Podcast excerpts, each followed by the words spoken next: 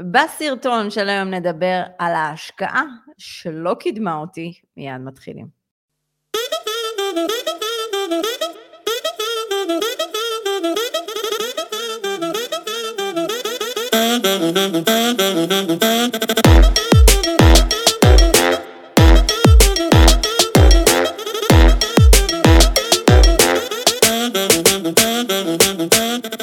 שלום לכולם, עדי בן אדר דהן, רוני אגה, סוף סוף פודקאסט רוני ולא live, אחרי הרבה זמן שלא הקלטנו פרק נכון. ביחד, איזה כיף. אה, סוף מה... סוף את במשרד שלך. כן, שהוא לא מוכן, אבל נתעלם. מתהווה, מתהווה, כן. אם עדיין לא עקבתם אחרינו בערוץ יוטיוב שלנו, תעשו את זה. אנחנו נמצאים גם בספוטיפיי, לייבים, דרך הפייסבוק, ואפשר לעקוב אחרינו באינסטגרם, רשימת תפוסה, תפוצה.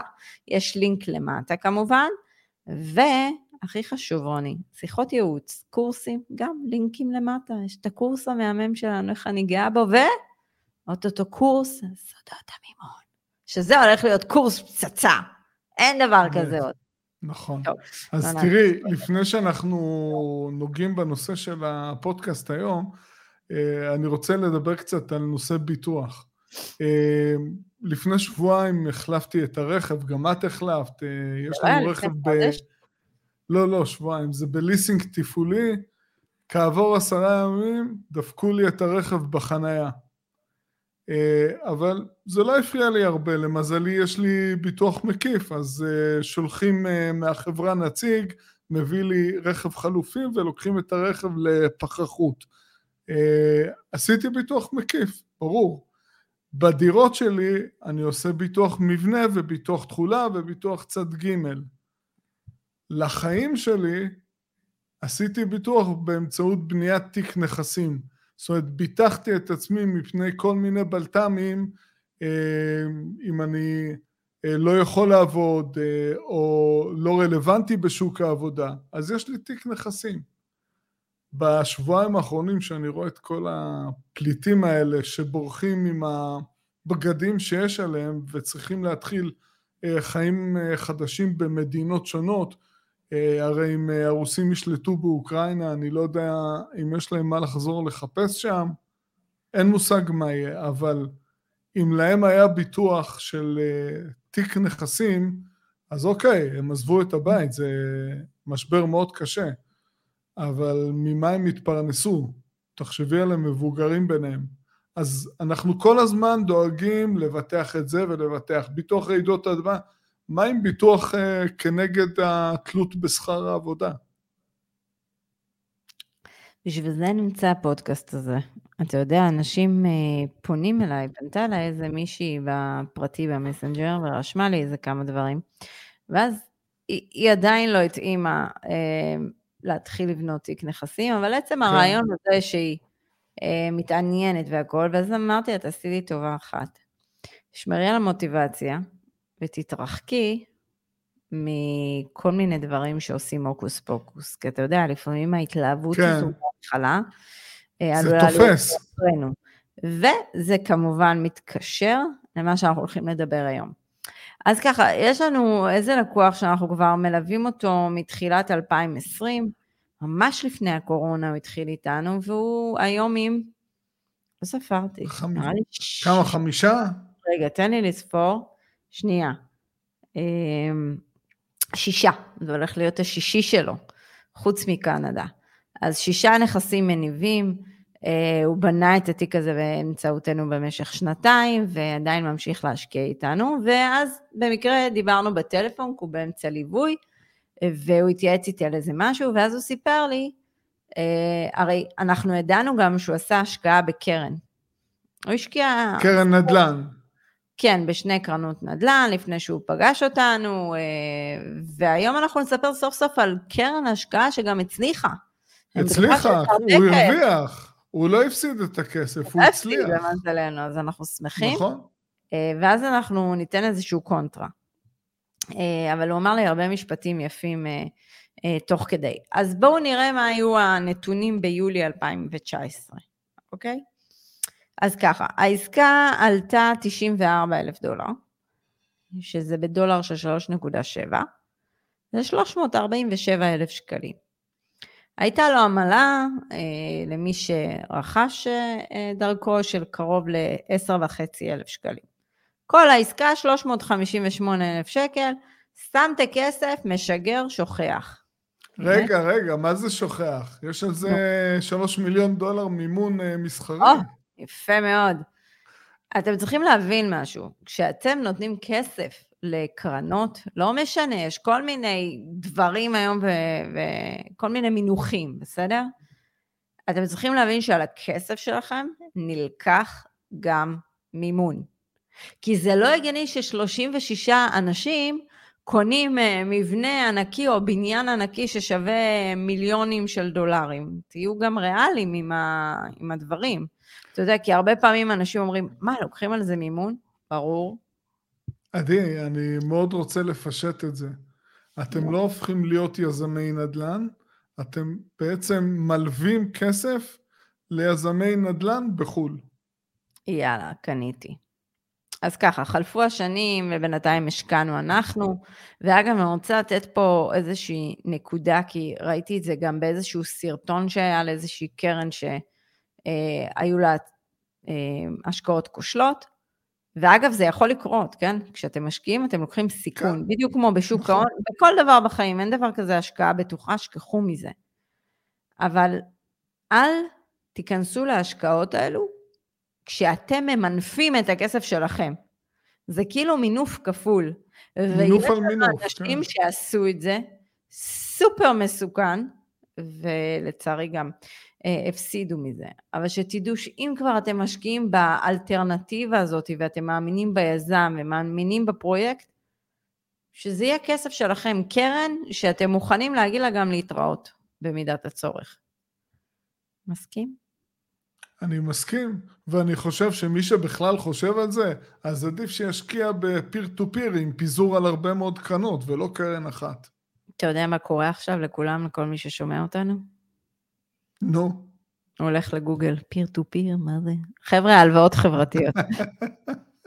לא, אבל תשמעי, יש שם, לוקחים סכום ומפזרים אותו. לא ללכת לשים אה, כזה סכום של, אה, אפשר לקנות דירה, אגב, אתם יכולים להשקיע ב... נו, ב-BTB. זה קרן השקעות ש... נכון, נכון. מלווה לנו. אני ורוני לקחנו מהם אה, מימון, אחלה. כאילו, ותראו איזה לווים אנחנו. אתם מקבלים כן. אה, אחלה תשואה שם. אז ככה, בואו נתחיל מה קרה בשנת 2022, אז הוא התקשר אליי, מרץ 2022, הודיעו לו שהקרן, שההשקעה נמכרה, ואתה יודע מה הדבר הראשון שהוא אמר לי? את לא יודעת איזה הקלה הייתה לי. כי הוא כן, אמר... כן, כי זה היה מלחיץ, עם כל הסיפורים. פחדתי כל... אה, פשוט לאבד את הכסף. הכסף הזה, כן. חברים, אגב, שהוא השקיע בשתי קרנות, אמור להיות לדירה דירה כאילו בישראל. זה דרך אגב. אז ככה, הקרן עשתה, אחרי שהם שילמו ליזם רווח של 30 אחוז, כיסו הכל, עשתה 138 אלף דולר. כמובן שיש ירידה בשער הדולר ואין מה לעשות, זה חלק מהמשחק. אז הרווח שלו זה 455 אלף שקלים. אם נוריד, צריך לעשות פה תשלום על מס רווחי הון, אז אנחנו צריכים להוריד מה, את הרווח והכל, מס רווחי הון, בקיצור, נשאר רווח של 80 אלף שקלים. על ההון העצמי. על ההון העצמי. זה אומר שהוא עשה בשלוש שנים 22.34 אחוז אה, תשואה. מה אתה אומר על התשואה הזאת, רוני? אה, יש לי בעיה מאוד רצינית עם זה, כי אם אני בוחן את האלטרנטיבות שהן ברמות סיכון אה, הרבה, הרבה פחות גבוהות, אז אני יכול לראות תשואות הרבה יותר גבוהות, ואני אגיד לך עוד משהו, הרווח הזה הוא רווח נומינלי, כי בפועל, אם אני אקח את uh, הגידול בעלויות המחיה, הגידול האמיתי, רק בשנה שעברה היה גידול, גידול של עשרות אחוזים בעלויות המחיה בישראל, פלוס הגידול בעלויות הדיור ועלויות השכירות, כאילו זה להשקיע, לקחת סיכון ולהישאר, לדרוך במקום. לא. אמרתי, ההשקעה שלו קידמה אותי, אבל נמשיך לפתח את זה. אגב, לא, אבל אם זה לא מקדם אותך, את הפסדת שלוש שנים של השקעה. בסדר. אגב, זה, אה, לשנה זה 7.5 אחוז. שאגב, אם הוא היה לוקח את הכסף הזה, 95 אלף דולר, היה משקיע את זה בנכס בארצות הברית, לא משנה, בתשואה של 7 אחוז. מה רע? גם היה מקבל שכירויות, גם נכון. לא היה צריך למכור, גם היה לו הכנסה פסיבית, הנכס היה עולה בערכו. אני ואתה, בשלוש שנים האחרונות, אני חושבת שההשקעות שלנו, של לקוחות בארצות הברית, זה גדלו כמעט מטורפות. נכון. והשכירויות עלו ברמה פסיכית. אז הוא היה הרבה יותר נשכר אם הוא היה משקיע בנכס שלו, ולא לוקח את כל הג'ערס הזה על הראש שלו. רגע, אבל את אה, לא לקחת פה בחשבון את הנוחות של לקחת מימון שאת משקיעה בנדל"ן. אם הוא היה קונה את הנכס בארצות הברית ב-2019 עם מינוף של אה, 50 אחוז, אז היו מספרים אה, בכלל דמיונים, הוא יכל לעשות אוקיי. 200 אחוז על ההון העצמי עליית ערך רק. בוא נניח הנחה, נניח, אה, כי אנחנו יודעים את זה, אה, נניח והוא היה רוצה להשקיע, היה משקיע בנכס בישראל. בשנת 2000 2019. 2019, יולי 2019, משקיע בנכס יש- בישראל, נניח באשקלון, בסדר? שהיא ביצעה עליית אוקיי. ערך. ותחשבו, זה כולל התקופות של הקורונה, ו- וכולל כל מה שהיה בפנים, אה, היה בחודש מאי, המבצע שהיה צבאי בחודש מאי. נכון. שכחת את האלף טילים. אלף ומשהו, נראה לי זה אלף שש מאות, כן. לא זוכרת כבר. אני לא זוכרת ואני לא רוצה שיזכירו לי, אוקיי? אבל אתה יודע איזה מצחיק, כשאמרתי לילדים שלי, תבחרו חדרים, אז כפיר ישר אמר, אמא, אני את החדר עם הממ"ד. אתה יודע, זה כאילו נראה כן. קצת מוזר שהילד בוחר, אה, עכשיו, למה הוא בחר את זה? לא מפחד. הוא אומר, כשיהיו רעשים, ב- כשיהיה את האזעקות בלילה, אני לא קם. כן. לא מהפחד, מהזה שהוא צריך לקום באמצע שינה. הוא לא אוהב את כן. זה, הוא אומר, אמא, אני לא אוהב, אני אחר כך קשה לי. טוב, צודק. קשה לי." אז כן, אז יופי. אה, אז ככה, נניח אשקלון, לקחנו דירת שלושה חדרים באזור שהוא אזור מצוין להשקעה, אז דירת שלושה חדרים, 67 מטר, בניין שהוא היה יחסית שהוא חדש, כן? הוא בן עשר שנים היום, משהו כזה. Um, היום הדירה הזאתי, סליחה, בשנת 2019 ביולי, הדירה הזאתי נמכרה במיליון חמשת אלפים. מיליון. שהייתה, השכירות שהייתה 3,400. ההחזר החודשי על המשכנתה, אם הוא היה משקיע את אותו סכום, היה לוקח משכנתה, פורס על ההפרש. אחלה, נניח תקופה של 25 שנים, היה משלם כן. 3,200 החזר, זאת אומרת שהיה לו גם תזרים חיובי. עד כאן סבבה? יופי. כן, חלפו השנים, הגיע מרץ 2022, אני הסתכלתי כן. באתר לראות איזה עסקאות נעשו, ומצאתי עסקה שנעשתה לפני חודשיים, באותו בניין, כן. קומה אחת מעל, עסקה על אותו דירה, כי זה דירות זהות אגב, זה בניין כן. שידוע פה באשקלון להשקעה, נמכרה דירה במיליון שלוש מאות. אגב, היום זה קצת יותר גבוה, רק מחודש. והשכירות עבר. כמה היום, עדי? השכירות היום היא 3,800 בבניין הזה. המשכנתה שנשארה לו, אחרי שהוא שילם שלוש שנים, זה 632 אלף שקלים. אחרי שהוא מכר, החזיר את המשכנתה והכול, נשאר לו 668 אלף שקל ביד. בוא נוריד את זה, את ההחזר, את ההון העצמי שהוא שם, ונשארנו אחרי המשכנתה שיש לו בכיס 310 אלף שקלים. רווח, רווח, של נקי. 36 אחוז. בום. בבקשה. זה כמעט, אה, זה פי ארבע. בלי סיכון של הכסף, טכנית. אין לו פה חשיפה לשינוי מטח. אה, וגם עכשיו הוא לא צריך לשבור את הראש, להתחיל לקנות עוד פעם נכס בישראל בשוק במחירים הנוכחיים. אגב, הוא לא היה חייב למכור. הוא יכל לא. למחזר את ההלוואה אולי. נכון? רעיון כסף. טוב. למה? לעשות מלא דברים, אבל לא משנה, אנחנו... זה זה לא הפואנטה, הפואנטה שגם עדי, אם הוא היה... נשאר- רגע, את רוצה רוני, טיפ? אה, תקשיבי, הוא. ממנף את הנכסים באנגליה ומחליף את המשכנתה באשקלון במשכנתה בלון. ואז זה יוצא לעצמאות כלכלית. מטורף. כן. אה, כן. עוד מעט, אגב, הוא בהכ- הוא בהכנסה פסיבית של קרוב ל-10 נטו. מצוין, אבל הוא פעל בשיטה אחרת.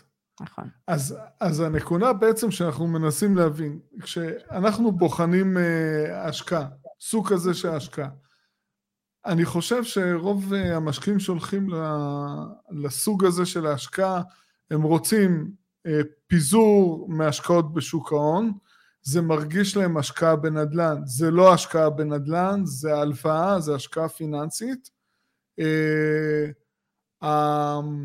מה שמתלווה לזה, האגו הזה של השקעת אה, נדל"ן, או סוג של אה, השקעה יזמית בחו"ל, זה מאוד מושך, אבל ברמה המעשית, הפרקטית, לאן זה קידם? וכשאני אומר קידם, לא יש, רק, יש רק מקום אחד.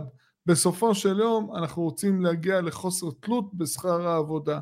לאן זה קידם אותנו? בדיוק, הרי הוא עשה רווח.